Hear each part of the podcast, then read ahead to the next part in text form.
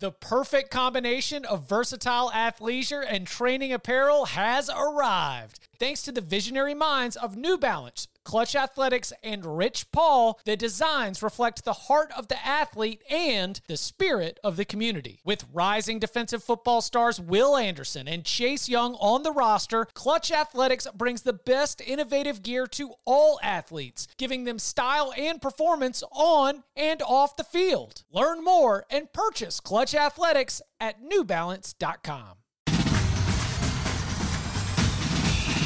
Welcome back to the Cover 3 podcast with your hosts, Chip Patterson, Tom Fornelli, Danny Kanell, and Bud Elliott.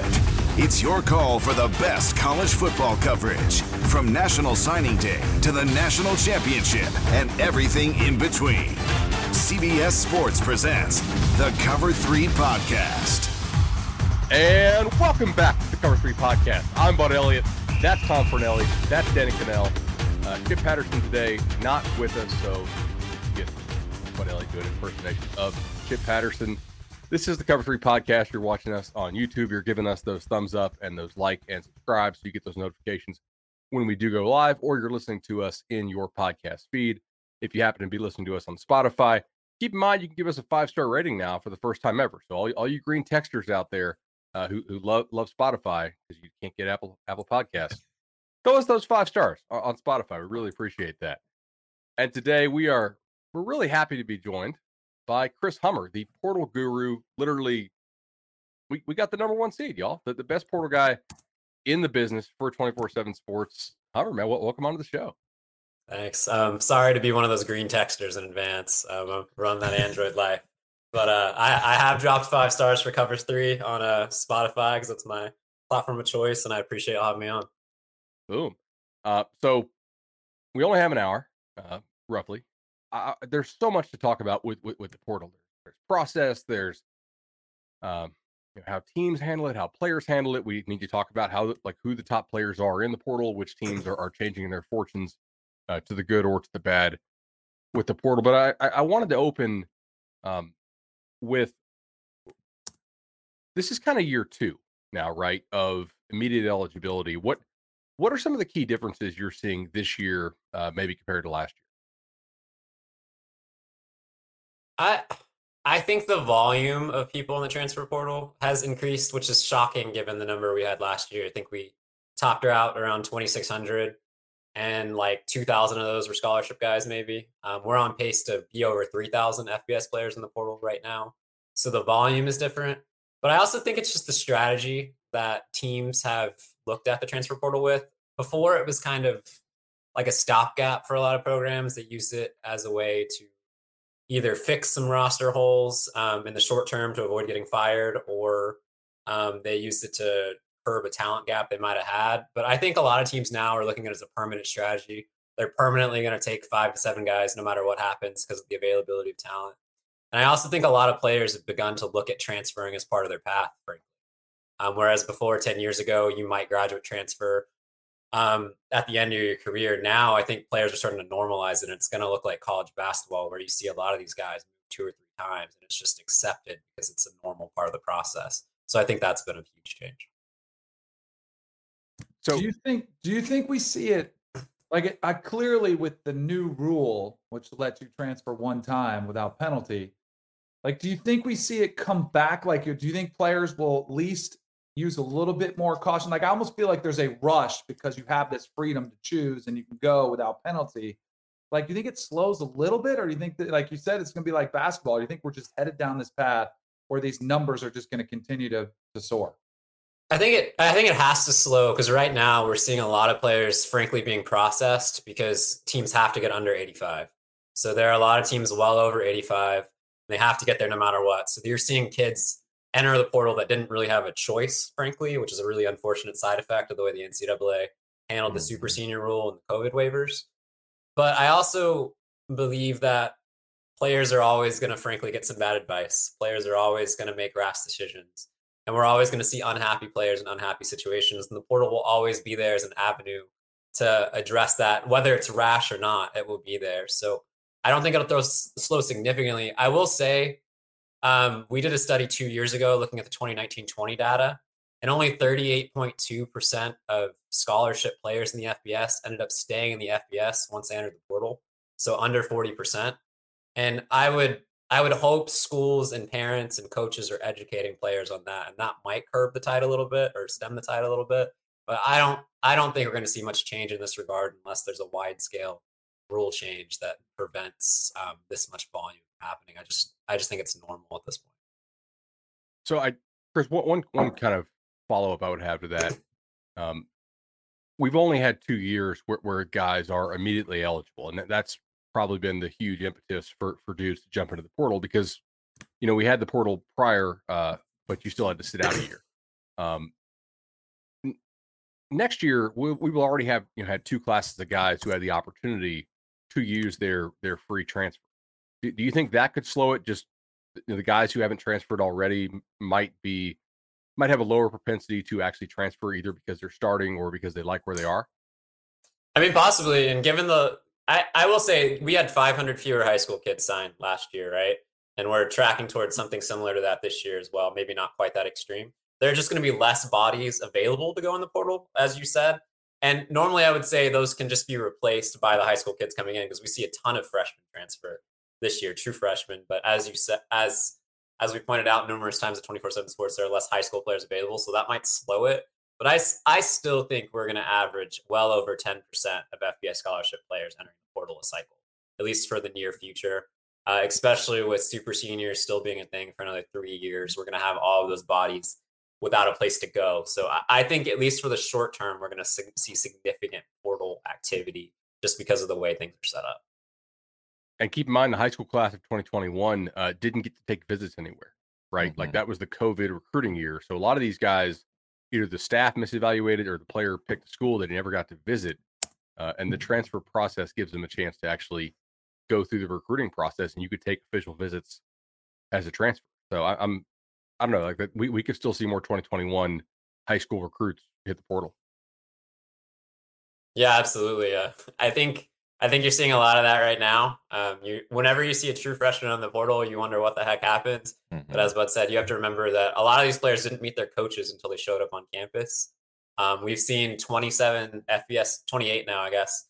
FBS staff changes happen this offseason. Coaches are moving all over the place. And when you have the ability to instantly change your situation and somebody's in your ear telling you, because tampering tampering's rampant right now. It's not people aren't even trying to hide it at this point. You see a player go from one school to the ne- another school the next day with a connection that's quite obvious and clear.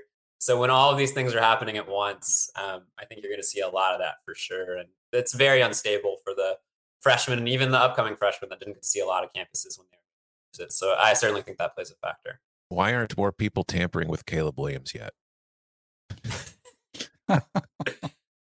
I think I think Caleb's family has their own priorities. Um, there's certainly been plenty of tampering with Caleb, I think, but I think Caleb is one of the few people immune to tampering from a monetary perspective because yeah, he, is already pretty. His family is very well off. Like his dad is a trainer in Maryland. They do very well for themselves. I think Caleb, frankly, um, has a few NIL deals that haven't been announced that are going to be worth a significant sum of money. I don't think he's worried about that. I think I think if there's any tampering from Caleb's perspective, it's how much leverage he can create over the situations he's looking to come into, um, in terms of um, the control he can have. I guess is a good way to put that. But I think they're on their own timeline. He's one of the few players in college football that can call their own shots, and I think you're seeing he and his family do a little bit of that right now. All right, so I was on Sirius, but oh, sorry, go ahead. I was going to say, how crazy is it that we've already reached that point where I know it's always existed to a degree, where certain players had that kind of leverage where they were able to kind of dictate the terms. But it's just wild to consider where this sport was only a few years ago to where we're now at a situation where like somebody like Caleb Williams is basically saying, uh, no, let's see what you do for me first. And then, you know, I have this leverage. I'll come there if you get this, you give me this, you get that, blah, blah, blah. It's just, it's crazy how much power has swung towards the players in the sport, considering how little they had as many as three or four years ago. I mean, we were counting scoops of mashed potatoes, what, like eight years ago for guys. Mm-hmm. So it is it is pretty different. And yeah, no, I think it's I think it's a an enlightening situation. I'm sure Danny wishes he had the NIL power back in his days at Florida State. So um, it it is it is quite compelling. I think we've seen a couple players this offseason flex that. Quinn Ewers, I think, is a really good example. They had they had um, requests from schools for sure that had to be meet met before he chose either one of those. And I don't think I don't think Caleb's are quite the same as Quinn's, but um, I think when he goes into Lincoln Riley's office, he's got some things the family is hoping to get done. I think when he meets with UCLA, it's the same thing. Um, so I, I, know Wisconsin's in the mix now. I don't know how much I want to talk about the schools that are actually in there for Caleb because it's it's an interesting group. But uh, yeah, players have a lot of power right now. Is that the group? So is that the group in your opinion though? Is it is it just USC, UCLA, Wisconsin? Do, do you buy the idea that he's actually monitoring what's going on at Miami? Because I've, I've heard different things on that. Yeah, I've heard a lot of different things about Caleb. Um, USC, UCLA, 100% in it. I can confirm that through multiple people. I have heard Wisconsin brought up a bunch. I have not brought it up in my reporting because I don't have enough people on the record saying that. I guess we're on a podcast, so we can speculate a little bit. Um, LSU has been in there, as I understand it, like definitely. Um, Miami a little bit, but I think they're going to probably stick with Tyler Van Dyke, and they don't have an offensive coordinator at this point, so that is complicated. I think there's a recent national champion that has rumored to be in there a little bit, but ultimately didn't go that direction uh, because I think they're a little worried about their quarterback room um, disappearing. So I, I, think those are the main schools kind of in the mix. But you would think Friday is going to be the deadline. That's the final day you can take mm-hmm. classes at USC for the semester. But I think when you're Caleb Williams, you can always have a couple exceptions made for you if necessary. So I don't think it's a hard and fast deadline like it would be for a lot of people. Maybe one of his requirements is that USC has somebody take those classes for him until he just makes his decision. Right like a placeholder. Right? This is yeah. genius. So, like Chris, this. if you are a head coach at State U, how hard are you lobbying to switch to the quarter system? Oh, it's a huge advantage. Um, you can like if you're UCLA, which is on the quarter system. I don't know when they start spring practice specifically, but like Caleb could technically walk in there in mid March, not have to go to class for a semester. Although you do have to have a certain number of credits, I will say that to be eligible next year. So there is some resistance there but the flexibility you have on the quarter system is significant.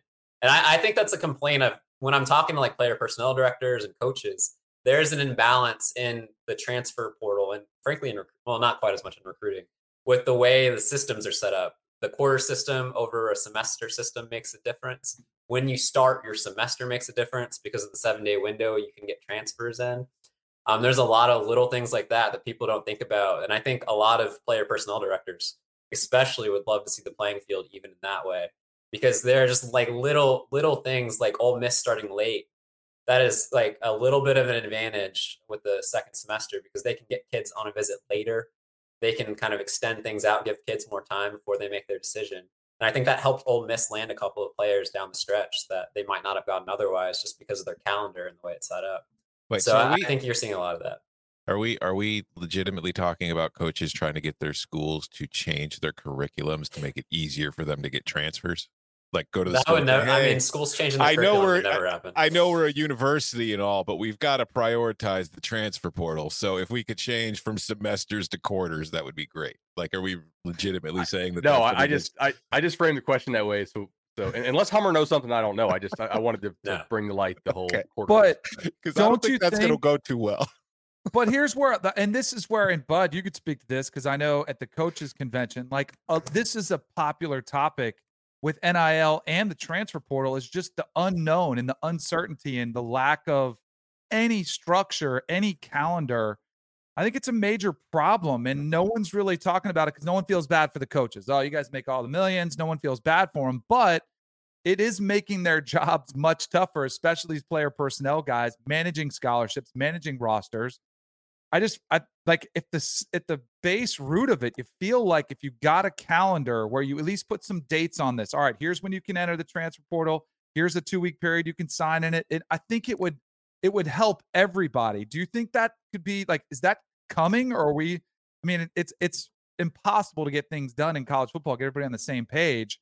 But it is a problem that people are looking at. Is there a solution that's on the horizon, or is everybody just kind of flying blind here?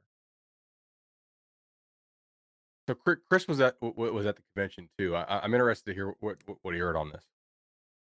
Yeah, I I don't think there's an easy solution necessarily, and I think a lot of like I I feel bad for coaches. They make way more money than any of us could ever dream of, but the hours they put in right now, and I, I know it's hard to feel bad for a guy making a million dollars a year to coach football, but like they don't really get vacations. They're working vacations. And right now, with the way the transfer portal works, they maybe get like a one week window all year where they're technically off. And like, and if something happens, they're still working that window. It's it's not easy. And the imbalance with all of this, I think, certainly makes a difference. As for the tr- transfer windows themselves, I think a lot of schools would love that. You have, let's say, a window after spring ball and then a window after the season for players to enter. But even that, I think, has its issues. Um, there's an imbalance of resources. Like some Power Five schools might have one or two recruiting guys to handle the load that's going to come with the evaluating and the recruiting with that. Other schools, um, and the SEC specifically, have 10 to 20 to handle that load. There's an imbalance of resource. Um, I think y'all have talked about this before. There's also an issue with can you really limit non employees with a window for them to transfer and change jobs, especially when coaches don't have that same restriction that's an issue. And honestly, I think the power dynamic would be difficult for players because, like, what's the stop? Like, let's say the window's up for spring and you have to transfer by the end of spring or you can't do it. What's the hmm. stop? What's the stop of a coach from slow playing a guy for the whole window, like convincing him to stay, and then that coach adds a player last second, and you're kind of stuck with that team for another year just because the coach essentially mismanaged or mismanaged your situation and you're kind of out of it. So I think there's a lot of concerns. I, I know there's a lot of momentum for windows like that I don't know if it'll happen this year just because of some of the problems associated with it, but something will have to change eventually because it is a very difficult thing to manage right now. It's just super chaotic. Chris, I'm glad you brought up the point about the what what some of the G5 schools uh, were saying there. We we were having drinks with, Will. I don't know if you were there that one that night. Anyway, I, I was having drinks with the coach at AFCA, and he was transfer portal window. Got to have it. Got to have it. Right. His DPP was like, no, we can handle the load of evaluations of five or six kids who we think might be in our range who come in a day over like a hundred day period. If you have all these kids jump into the portal, everybody in the pool at once, we do not have the staffing, and they're a decent G5 program to handle that, right? Like that, like we, there's no way we can make all these evaluations. It's going to cause bad fits for kids, and we just don't have the staffing to handle that. And that's probably a bigger issue you know, uh, kind of outside the scope maybe of this show with the P5, G5 disparities that seem to be growing. But uh, I don't know that they're going to get the votes for this because some people are going to say, no, this is a waste of time because it's going to be litigation city. Uh, other people are going to be like, no, just for practical matters. Uh, but here's something that was posed me. I wanted to get your thoughts on this. Uh, I think the Tennessee situation with the Wyoming receiver, uh, who now, of course, I'm blanking on his name. Um, Neyor. Was it Neyor? Yeah. who ended up going to Texas. He was enrolled at Tennessee, but had not taken a class yet, right? I think, according to the yep. screenshots of the student directory. I think coaches would like to somehow get these guys to sign some sort of in or not NIL, but in, national letter of intent type paperwork to at least if they sign it, they're they're off the books, and like you can at least count on those guys being in, I guess. Yeah, I think that's a slam dunk proposal personally. Um, I know the transfer recruiting process is very um, constricted and it's very the timeline is uh, advanced considerably. But I feel like once you commit as a transfer, you should be locked in. You should have the option to sign immediately instead of having to enroll in classes. We saw that with Dillon Gabriel at UCLA. He was supposed to literally take his first class that Monday. Um, he doesn't show up for class. I know some UCLA folks were like, "What's happening?" They make panic calls and like they found out the quarterback they were building their 2022 season around 2023 as well was just not going. He was going to show up at Oklahoma, and they had no idea. Um, well, not no idea, but they they figured it out in a way they probably shouldn't have had to. So I, I do think once you make that transfer commitment, you take a very valuable spot for these teams. Your numbers are up in the air, and once you get a commitment, you expect to at least keep that transfer commitment. I think they should have the option at least to sign right away because I think that would make things easier for everyone. And frankly, like if I was a player, I'd want to get it done too, but um, you never know who's going to get in your ear, I suppose. So I, I understand why players want to keep that leverage. How do like talking about being at the coaches convention based on coaches that you talk to on a scale of one to 10 and Bud, Danny, this is open to you guys as well. Like 10 being hate and one being love. How do coaches feel about the transfer portal overall? The, at least the ones you talk to?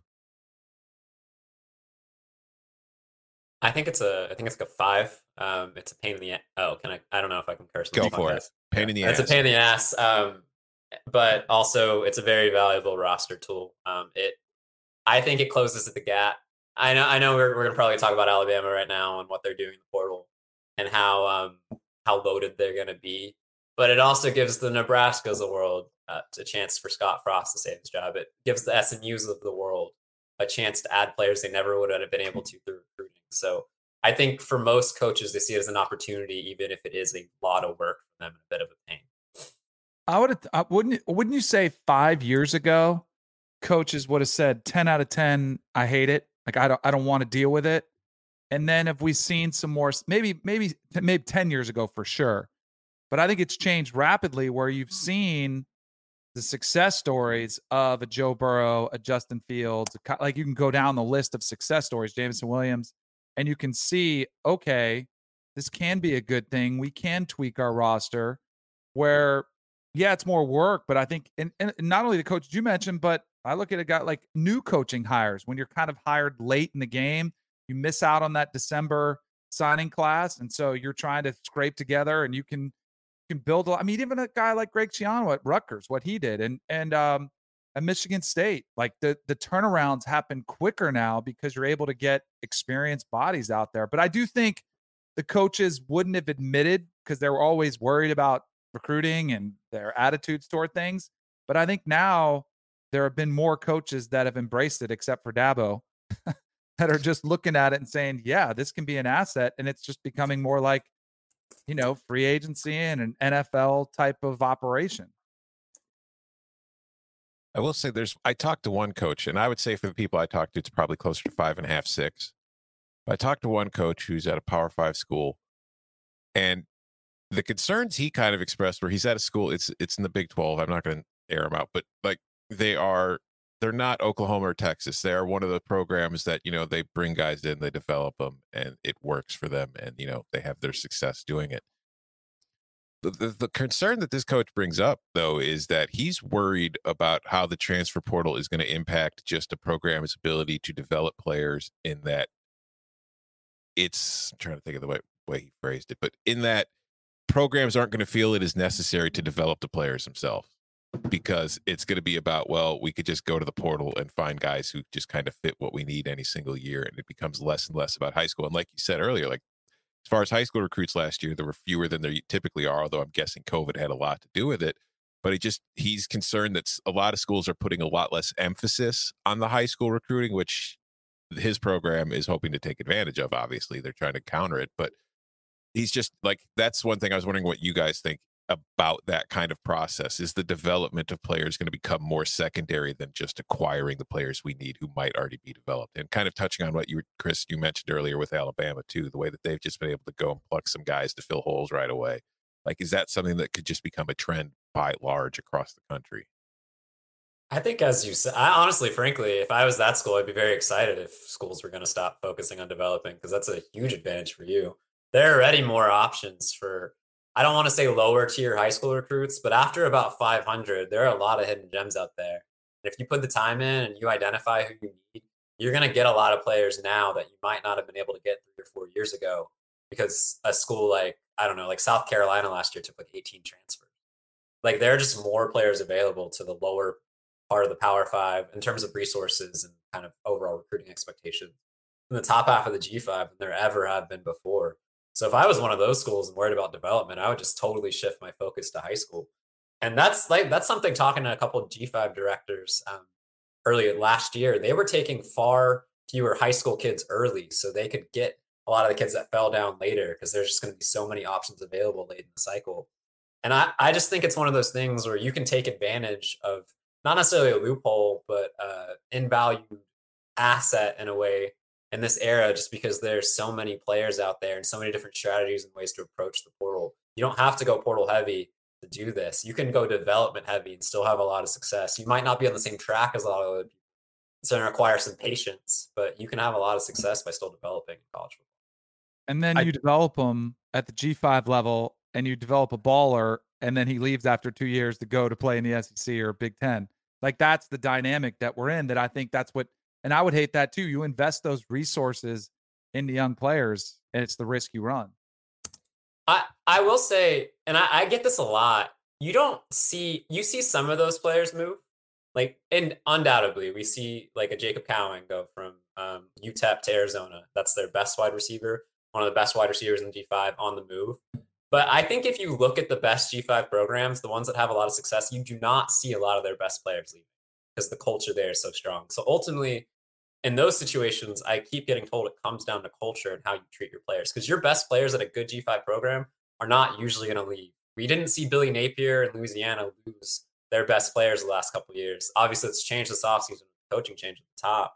But a lot of those really good group of five teams that have those really good players aren't losing them to the portal as frequently as people think because the culture there is so strong and the opportunities to win are so strong as well. So I just think it depends on the situation. If you're Todd Graham at Hawaii and you're losing your best players, it's because you got some problems on the back end. You know what I mean? So I think it, I think it's really situational with that. But I, who I feel bad for in that situation is the FCS. The FCS best players like a Cameron Ward are leaving because they have the opportunity to go play a different level of football. So I think those are the teams that are really, really hurt by it. But personally, I think if you have really good culture, you're not going to lose many of your great players on the uh, five level just because like you're going to be able to retain those guys.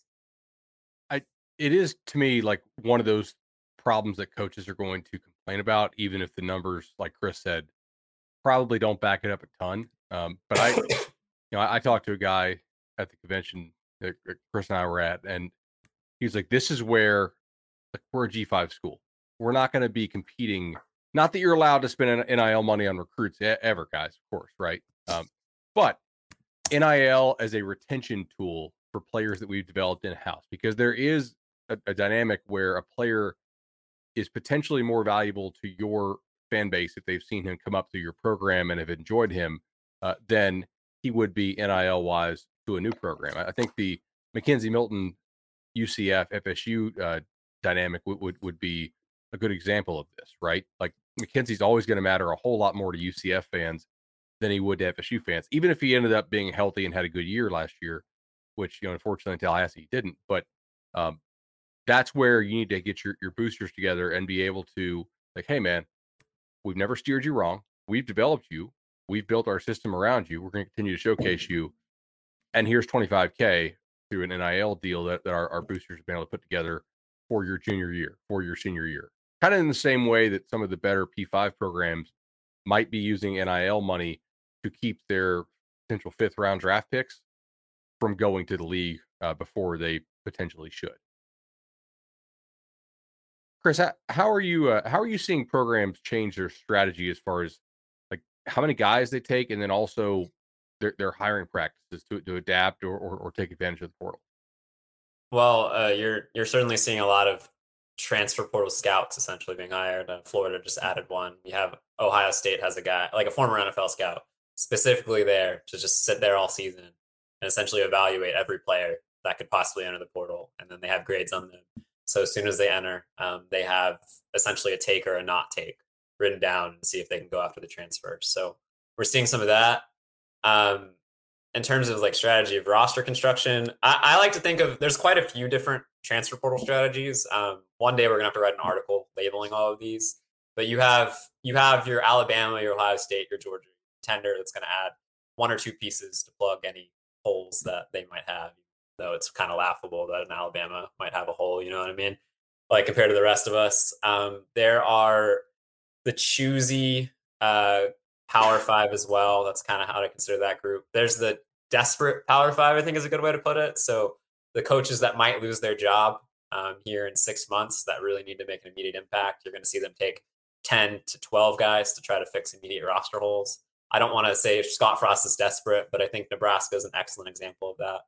This offseason, you have the group of five team that really loads up at home. Um, your Dallas, your Florida, um, those programs, your Houston's that are getting a lot of um, players that are dropping from the Power Five that are heading there to go back to someplace closer to home, and they're getting levels of talent they never would before. Um, there are a lot of different little examples of this, but I think right now you're seeing a lot of schools choose transfers over. I think this is the key differentiator. You're seeing transfers over borderline high school recruits in a way we've never seen before. So a guy you were taking a flyer on late in the cycle because you like some of his traits, that guy is not ending up on the Power Five or the Group Five as frequently as used to see. And that's what creates that 500 player gap that we talked about last year. I don't know what the number is going to be this year at the end of the cycle. That's why we're seeing so few high school players uh, entering or uh, finding spots. It's because there's there's always going to be a transfer out there that fits your need and is a more of a guarantee than you would see from the high school prospect. It also makes me wonder if some of these schools are no longer going to recruit the high school level for for floor, right? Because you feel like you can go out and achieve a decent floor player, a contributor, be, a, a potential starter, or somebody who you, are confident can play uh, as a reserve. And if I'm running high school recruiting now for a program, especially like a good P5 program, I'm only thinking upside. I'm if the kid doesn't work out, okay, we'll, we'll get somebody else in the portal. But if you're if your ceiling is a if your ceiling is only like a starter, but not like a really really good starter, I'm probably going to pass. I, I, I just want to shoot the moon on all these because I feel like there's no real downside to, to go into the portal to get depth. Absolutely, so, and that. Oh, I'm sorry. Go ahead. No, I was going to say so, kind of like an NBA draft approach, where everybody just drafts guys on maybe they'll be a superstar instead of hey, this guy's actually good.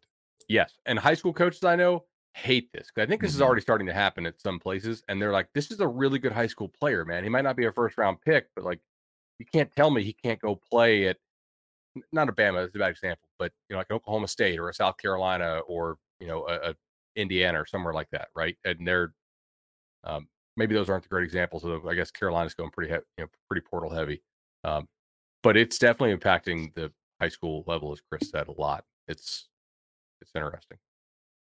Who? uh So let's talk Bama. They had what three holes, and they've basically gone and and addressed them with yeah. it's pretty ridiculous, right? I mean, good on Nick Saban. He he warned everybody, right? Like he he tried.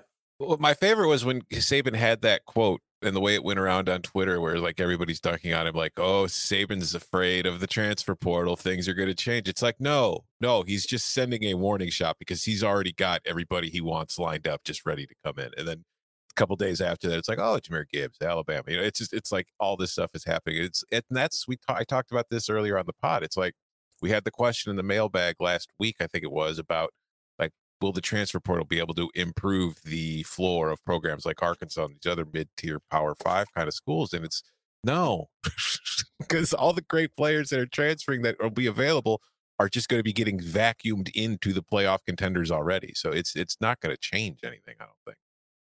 Tom, I, I know y'all. I know you're a big Premier League fan. I don't. I don't probably follow it as close as you and Chip do, but it's very Premier League like. Mm-hmm. Like if you're gonna see a great player on the move, he's gonna go yeah. to one of the five. There's like there's like ten teams. Every single great player ends up at eventually.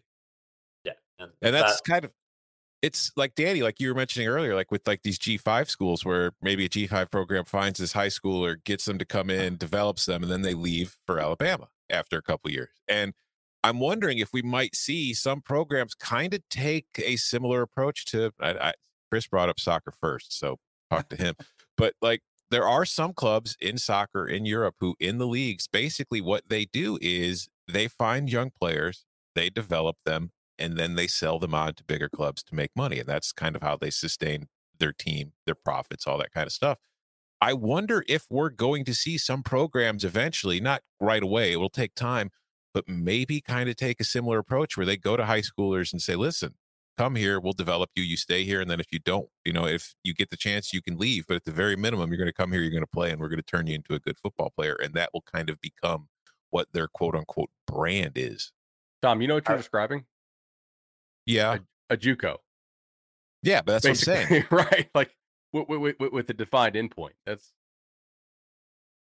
But I, was, I, I was really hoping you were. Sorry, go ahead. No, I was just gonna say what we're kind of in every aspect. We're getting more and more like professional sports, mm-hmm. and we're you know the NFL is clearly the model that you look at. But I think the one area that's kind of naturally evolving potentially is a minor. I mean, it is minor league football, right? But it's a single A, double A, triple A type of model where the group of five will be perceived as maybe the lower tier guys that aren't good enough to get drafted right away. They go play it you know, single A or double A, whatever you want to call it. Maybe FCS is single A, group of five is double A, you know, and some of the lower tier, um, you know, uh, power five schools or a, a division. And then because we've seen a lot of transfers within, you know, the power five level too. And it's just kind of this levels of play start to start to evolve and guess what else starts to evolve the pay the pay scale for it i mean I, a lot of teams have pay scale on there of what they're paying, you know, four stars, five stars. It'll be the same for, all right, this group of five guy balled out. Here's his pay scale. And it just kind of evolves into this, which is kind of crazy that there's no structure in place. Like those things were designed. It's just kind of happening. We're letting it morph into this, what it's becoming. It, I think this brings up a really good point because did you guys read the uh, the Dennis Dodd article uh, where, where he got the quote from Bubba Cunningham? No. It, it's it's a really good read that Dennis dropped uh, late last week. I think he dropped it on on Friday, uh, but I I read it yesterday morning. Um, titled "With the NCAA back into a corner, the age of paying college athletes officially upon us," which obviously it's not officially upon us yet, but I, I think the headline makes a lot of sense. Um, quote from Bubba Cunningham: "I do think we're probably two to three years away from having a different relationship with our student athletes it won't necessarily be the student in the university. It may be employee employer. You want to slow down the transfer portal? Put these guys on contracts, like mm-hmm. actual contracts with either legitimate buyouts or you know maybe, maybe no buyout language in there. Like that that's definitely a way to slow this thing down. Um, and then you don't have to have a transfer window. You have the guy's under contract or or or he's not. Um, sorry, would, that's uh, that's kind of that, derailing the combo. But that would require schools paying a little bit of that TV money that they want to keep. But, uh, yeah, yeah, for sure. Um, so all right, Bama, Bama killed it. They went and they got who? Jahmyr Gibbs from Georgia Tech. Georgia Tech, yep. Jermaine Burton, who I know we had like a long discussion about why he was transferred from Georgia today. I don't want to get my Twitter like on fire again from all these Stetson Bennett stands. Uh, and then hater. yeah, seriously, I am. I am. Uh, who was the other kid they got? They, they took three. Um, Eli Ricks. So like basically the best cornerback in college football potentially. So just not a big deal. Yeah, I, I wrote I wrote that thing earlier this week at CBSSports.com, which was the top 20 players who weren't draft eligible this year who will become draft eligible next year. And Alabama had four players in that top 20 list, and two of them weren't on their roster two months before. You know, Gibbs and Ricks are two of those players. It's like, yeah, no, Alabama just plucks two of the top 20 players coming and just says, yeah, no, you're going to play for us now. And you know what's crazy about Burton? If you look at if you look at his physical profile, um, just like his athletic testing traits, if he has one good year at Alabama, he's going to be a 1st round mm-hmm. pick. Mm-hmm. Like there's there's no question. He well, he was he was like a five star out of high school, right? He or was a borderline a five star, four, yeah. yeah. With an insane, but he was like he's like a four four, like forty two inch vertical, like mm-hmm. point nine five shuttle, which is ridiculous, like six two, like two twenty. He's a, he is a freak straight up, like, and if he's going to have a more reliable quarterback, and I, I bet he's over a thousand yards next year. Get open. I, I, sorry, sorry. I'm not going there. Fans. But I, I do want to ask you though, like, so we are seeing some teams take you know, 14, 15 transfers in some cases, um, but realistically, that's usually just these guys who just got hired and they realize that trying to sign a bunch of high schoolers in a, in a 10 day period is not not advisable do you right now we're not seeing championship teams like the, the best teams in college football, the ones that are making the playoff and, especially the ones that are winning the playoff, they are not taking like the vast majority of their player acquisition is still being done at the high school level. Like, do you think that's going to change to where we will see teams that are 40 or 50% portal win the national title? Or do you think they're still going to just bet on their own development? Um, no, like no i think you have to develop high school players. I, I do not think there's a i do not think there's a reasonable strategy out there where you're landing 50% portal and winning a national title. You're always going to have to get the five stars. You're always going to have to get the high four stars. You're always going to have to have that essentially floor on your roster of players you've developed players that have been through your program players that are in your culture to win a national title. I, I I would be shocked if we ever get to a point where I don't I don't know a good example. Um, like let's say Florida State's taking like 10 kids a cycle right now. I think Florida State's going to have to cycle down with the number of transfers they're taking if they ever hope to win a national title again. Because one, they're going to be in a position to win games and get recruits they're not able to get right now, at least consistently. And two, just because I don't think it's a feasible long term strategy because you have to it's even harder. Like it's hard to hit on a high school player, and there are advantages in the portal when you do that. But a transfer miss is devastating because it's a scholarship loss. You don't get that back right away. Like there are a lot of penalties that come with that, and I just think the high school route gives you a lot more flexibility long term than the transfer portal strategy. And I I don't think you'll ever see an Alabama taking ten or twelve transfers a cycle. All right, uh, let's go ahead and throw it a break real, real, fast. On the other side of the break, we're going to talk about some of, some of Hummer's favorite guys in the portal, some gems that our ratings te- er, team uncovered, and uh, basically just you know talk a little more strategy, which teams are, are taking advantage of this, and maybe who else could jump in. We'll see you guys in a second. The all new Hyundai 2024 Santa Fe is equipped with everything you need to break free from the dull work week and embark on an adventurous weekend with your family. The all new Hyundai Santa Fe's features ensure that you can take on any adventure. What kind of features? Well, how about the available H-Track all-wheel drive so you can take on the dirt trails and kick up some mud? Or the standard third row seating so your whole family can experience the thrill together? How about available dual wireless charging pads so no one gets stuck in the great outdoors with a dead phone? We're always trying to think about those great spring and summer getaways, but with a car like the Hyundai Santa Fe, anywhere can be your next adventure. To learn more about the all-new Hyundai Santa Fe, go to hyundaiusa.com or call 562-314-4603 for complete details. Learn more about the all-new Hyundai Santa Fe at hyundaiusa.com or Call 562 314 4603 for complete details. Robert Half research indicates 9 out of 10 hiring managers are having difficulty hiring. If you have open roles, chances are you're feeling this too. That's why you need Robert Half. Our specialized recruiting professionals engage with our proprietary AI to connect businesses of all sizes with highly skilled talent in finance and accounting, technology, marketing and creative, legal, and administrative and customer support. At Robert Half, we know talent. Visit RobertHalf.com today. And we're back on the Cover Three podcast. Uh, does, does Chip do the and we're back from, from the ad break? I don't know. I don't listen to Chip. Who pays attention to Chip? I usually just mute myself during the ad break and like drink some water or and then I realize like Chip's asked me a question, so I probably need to start paying. All right. Uh, so, uh, oh, Mayor of Kingstown. Yeah, we, we were chatting about Paramount Plus. Mayor of Kingstown actually, I think, is pretty solid. So, um, we won't share Daddy's comment on the other one, but that is. that is very, very I thoroughly enjoyed 1883. Still right in it. That's excellent. Definitely go watch. Awesome. Uh, so Hummer, enough Alabama talk. Um, we've talked a whole lot on this show about LSU and USC and what they've done in the portal, and we'll do so again. So I don't really want to like rehash that for our, our listeners. Let's let's go like not down ballot, but just a couple spots down. Who, who are the programs in your opinion that are doing the best uh, with the transfer portal right now? Kind of you know relative to uh, I guess overall, but then also relative to their resources and, and their success.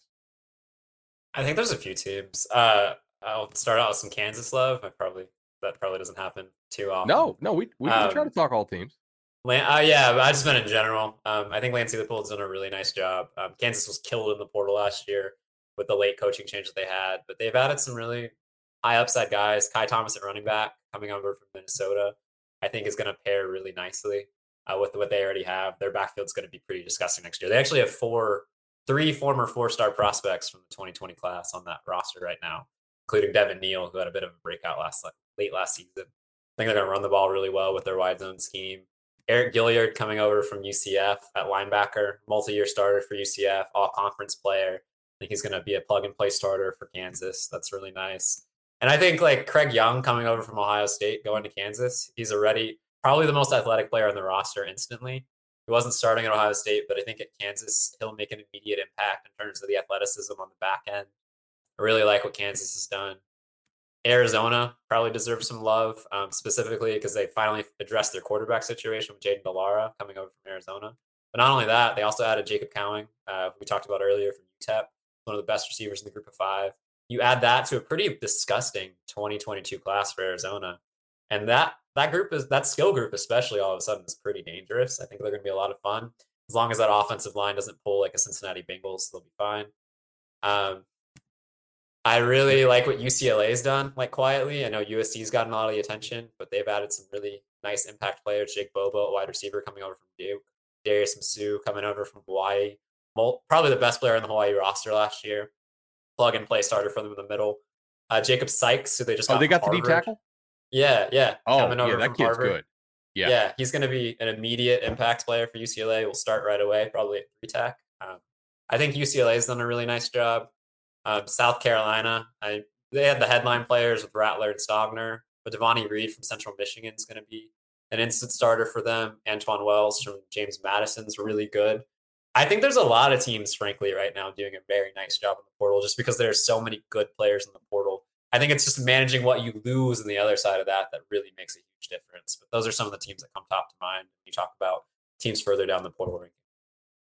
It, it it seems to me. I mean, Arizona and Kansas, they're they're probably selling you know new, new coach smell, new era, but they're also likely selling playing time. Like that, this is really important. Maybe if you're a show that talks about, I don't know, sports wagering or anything like that, ever, uh, these guys probably should not have a win total of, you know, three for Arizona or what was Kansas last year? One one and a half, I think. Yes. Um, if that. I mean, because they had they had the FCS game, and then I think they, yeah, I think it was one and a half. No, it was one and a half because I was on the under and I lost. Yeah, because they because they beat Mhm. Shout out to Texas. Go horns, hook 'em. Thank you. get, M- M- Mr. Applebee's catching a touchdown. Um, what as as far as the coaches who who are, you know, who are new, right? Brian Kelly and and, and Riley and and Billy Napier. Think that's probably the, the majority of the, of the new hires. Based on what USC has done so far, I, I know we said we wouldn't talk USC, but I do have to ask this one. Um, are they are they your favorite very early in in, in the Pac-12? or at least in the Pac-12 South. I guess Utah's still in the South. Uh, what what do you think about what they're doing right now? Like like the level of commits they have is that something that's going to vault them up immediately, or is it more of like a jump start? Um, I think I think in the short term it's very helpful, but USC's problem the last couple years has been their offensive line and its offensive line and their strength up front on defense. And I think Alex Grinch's defense is going to need a year or two to get the pieces in that he wants. And if you look at USC's transfer class, as good as it is, there's not a lot of impact offensive linemen. They got a tackle from Virginia, who I think is probably going to start. But like, I think it's going to take Lincoln Riley a couple years of recruiting to really get that offensive line where it needs it to be to compete for championships. It might be okay in the Pac-12. I like Oregon and Utah heading into the next season. Those would be my two favorites. Uh, UCLA is right there as well.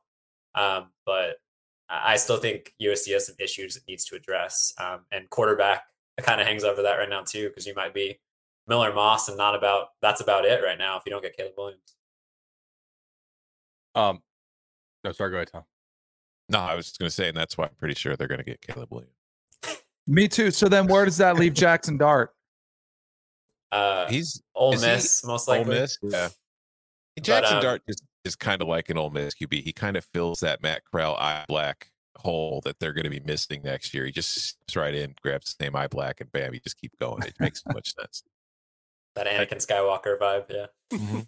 I like that. Um, Chris, who are for college football fans out there who are not following the 24 7 sports transfer portal and, and not following Chris? Uh, first of all, y'all need to do so, but a, a taste of, of what they would get if they're following you. Who are some names? Let's go like non P5 and FCS names uh, who college football fans are going to need to know in the fall. Got guys who you you, you and your recruiting you know team and, and, and the guys that put the ranking on this, including you know Derek Chang and and, and obviously Brew, uh, guys who have worked in college sports before doing this for us. Who are some guys that were just pleasant surprises? Like, oh man, this guy can really play. Like it's a chance for him to move up and, and explode on the scene. Yeah. All all credit to Derek and to Clint. Clint's a former uh, Power Five quarterback, and Derek obviously had a long career. Uh, I just report on stuff, but um, I, I think I don't know how much of a sleeper you're talking. Uh, Cameron Ward, I don't think is a sleeper, but he's going to start at Washington State next year. He's going to throw for more than four thousand yards um, in that Eric Morris air raid. Um, he's going to be a name to know. I think Washington State could be really interesting.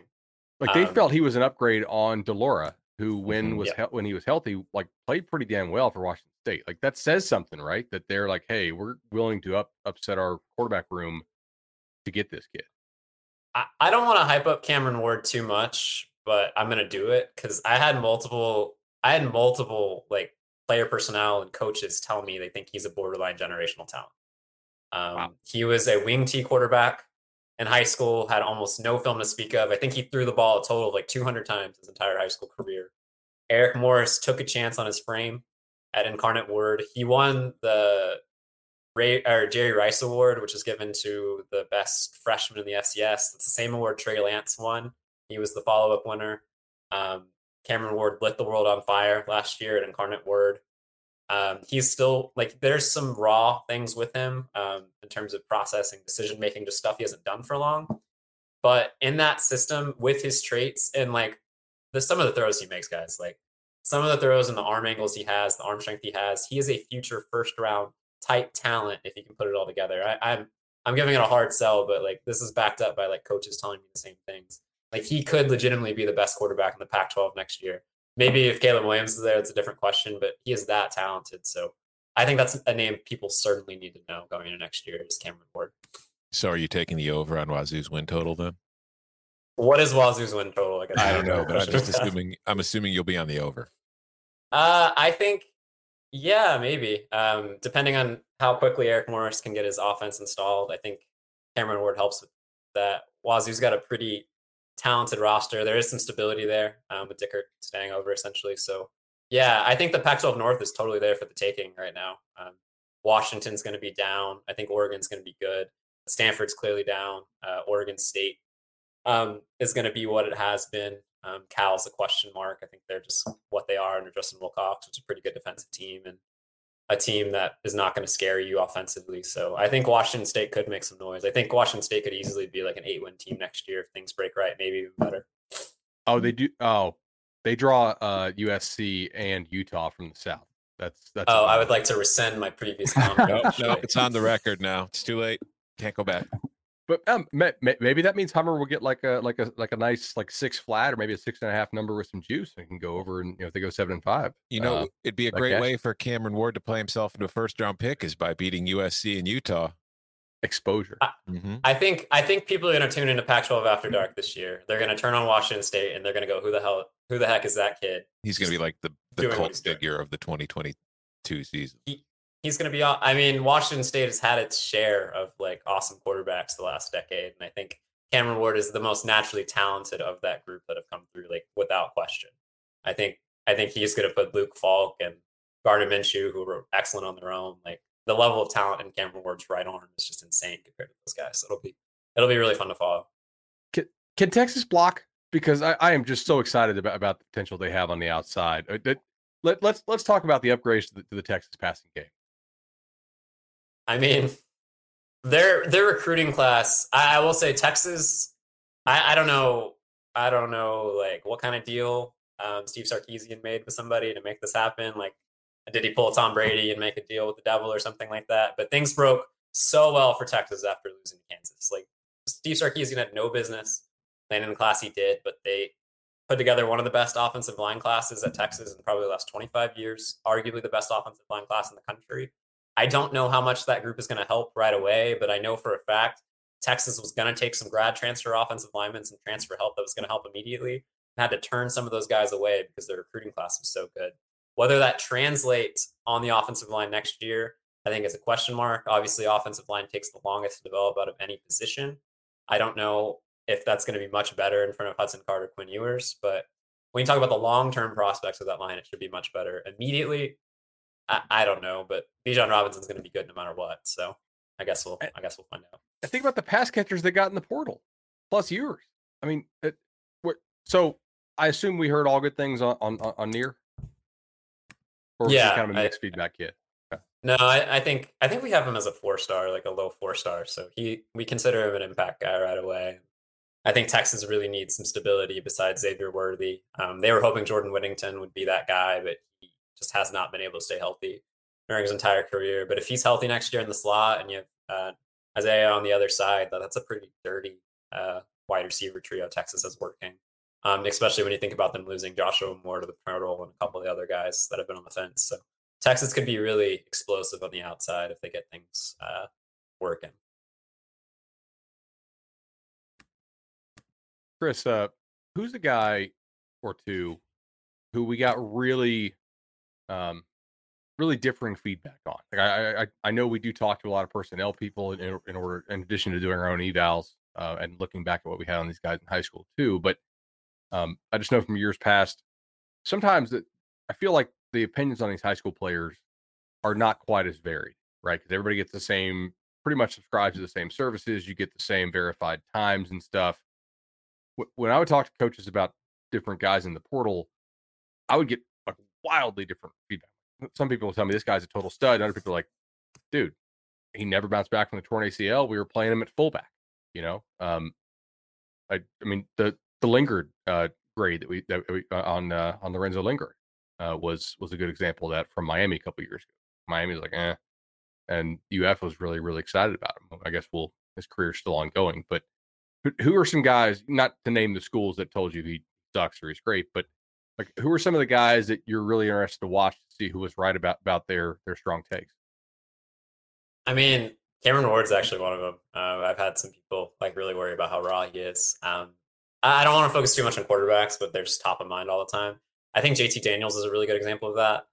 Um, we'll see where he ends up. I've had some schools still think tell me they think he could be an NFL player like quite easily. Um, the way he processes, how cerebral he is, how smart he is. I've also had a couple schools tell me he's totally washed. Um, they worry about his injury history. He hasn't been healthy since his freshman year, college essentially. But I think people forget we had him just behind Justin Fields and Trevor Lawrence in the 2018 class. Mm-hmm. He was the number one quarterback in the class that included Spencer Rattler, who I think is another guy where you get mixed feedback on. Um, not really because of talent, but because of um, personality. I think is a better way. If you watch QB one, yeah, yeah, yeah. Okay, so everybody, yeah, Spencer, yeah. Spencer. I don't think he was the easiest to deal with at Oklahoma, especially uh, when he wasn't starting. So I'm curious how that South Carolina experiment goes. But JT Daniels is a really interesting one. I, I don't know where he's going to end up. I think there's a pretty decent chance it's at a group of five school on the West Coast. Um, but I still think I still believe in JT Daniels. I think he can be an NFL player, but I I've talked to some people that think he's totally done. So I, I am I am very very curious to see what that's going to look like next.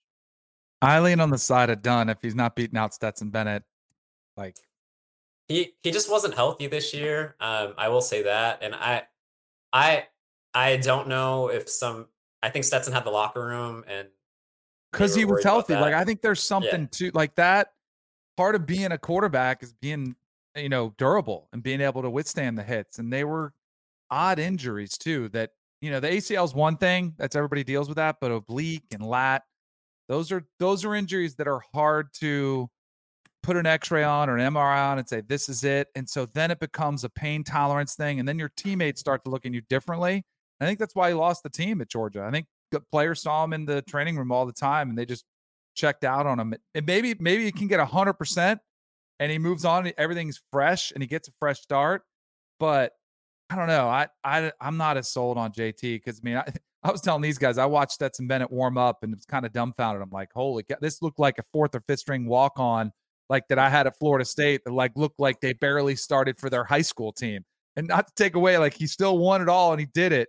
But I was just a little bit surprised that that JT couldn't, you know, hold him off. Yeah, Stetson looked like a lot of us in Good Morning America after a really long night out. And I, I, don't even mean just like the eyes and everything. I mean like the physical stature. He looked like a lot of us. So yeah. it's very interesting. Absolutely.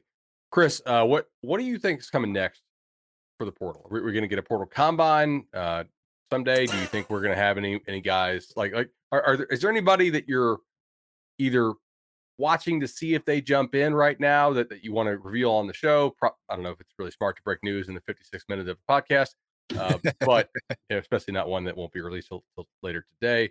Uh, or are are there any holes at schools out there that you know they're still waiting on guys to fill? It's like, well, this school's going to take a, a tackle or a receiver or whatever, but they're waiting. Yeah, definitely. There are a lot of schools still waiting to fill specific spots. Um, and I still think we're going to see a lot of volume of movement. I, I, will say, like, and I, I, we can maybe talk again and not talk about quarterbacks specifically, but I had a coach tell me the other day they think there's going to be a big run on quarterbacks after the spring, and there's still some schools that are looking to solve that um, situation. Some Power Five schools, even I, a lot of schools in the Group of Five would love to upgrade a quarterback, certainly, some Power Five schools as well. Like I'm thinking about like a Missouri or West Virginia, that if somebody falls in their lap, they're not going to say no. You know what I mean? So I think we're going to see a run of that in the spring. Um, and every school in the country is still looking for another offensive tackle, another offensive guard. Um, so if those guys go in, um, everybody from Clemson to Alabama to Ohio State would love to upgrade that position. You know what I mean? So there's a there's a lot of pending kind of decisions that need to be made. Um, we talked we at 24/7 Sports broke last night that Camar Wheaton is going in the portal, a former five star running back, and I think you're going to see several players of that stature still decide to enter the portal over the next couple months as um, they see where they fit on the depth chart, or um, maybe they get a they get offered some deals on the side for NIL or what have it. Um, we're seeing a lot of that right now. Well, that's the balancing of the room you talked about, though, right? I mean, when we talked about Caleb, maybe an SEC school that recently won the national title, worrying about its current quarterback room. Uh, but I know you mentioned on the College Ball Daily, which is a podcast with Trey Scott, you guys should absolutely go listen to as well every day, uh, that Ohio State didn't want to take risks because it might cause a mass transfer in their corner room. How often do you think that situation is something maybe that fans don't understand that we can't just go shopping for every position in the portal because it could wreck our our long term future? I guess. I think I think people don't consider that at all. I think they see somebody go in the portal and they're like, we we need to jump on that. Um, and I, it's definitely played a factor at LSU with Eli Ricks. Um, they added Tanner McCalister to that room from Oklahoma State, but he's going to play safety. LSU, or I'm sorry, Ohio State was legitimately worried about three players auto entering as soon as they added another corner like Eli, because they felt Eli was going to be guaranteed to start. And I don't think that's the case. Eli's just better than everybody in that room. But there were a lot of people in that room that were essentially using whatever leverage they had to prevent that from happening. And we see that at a couple places. Like I mentioned Georgia earlier with Caleb, like in the Caleb Williams front, like at least offhand, like I think Kirby Smart is worried about upsetting the apple cart with his room. They go hard after Caleb Williams. I think that's the same thing at Miami. They're worried about not only like potentially losing Tyler Van Dyke, but they're worried about their wide receivers getting upset. There's a lot of things you have to balance. And there's a lot of personalities you have to balance with 85 players on a roster. And what is that like? Probably 200 other parents, figures, um, influencers that are around these people that think they have a say. So there's just there's a lot to that, and coaches have to be very careful when they add a player, which is why which is why I don't think you see a lot of transfers talk. Like on the college basketball side of things, these guys do interviews all the time. Coaches definitely tell, especially at like positions like quarterback, they ask quarterbacks not to talk to the media because they don't want it out there that they're pursuing that player. Like there's a lot that goes into that and a lot of secretive um, stuff with that because they don't want to spook their rooms. Awesome, man. Uh, Tom, Danny, you guys anything else? No. Good, man. Look at that, right an hour. That is, that is perfect. Hitting our marks. Hey guys, what do we do? We hit thumbs up if we're on that if we're on that green texture like Chris Hummer, which maybe that's the secret to getting all this scoop is to go back to an Android. I, I, I didn't have an iPhone. Uh, go ahead and give us those five stars on Spotify. If you're a longtime OG of Apple Pods, uh, keep in mind you can give us another five star review if you've already given us one it's been a couple weeks. Uh, so go ahead and give us another one there and five star thumbs up, like, subscribe, all that stuff. See you again tomorrow.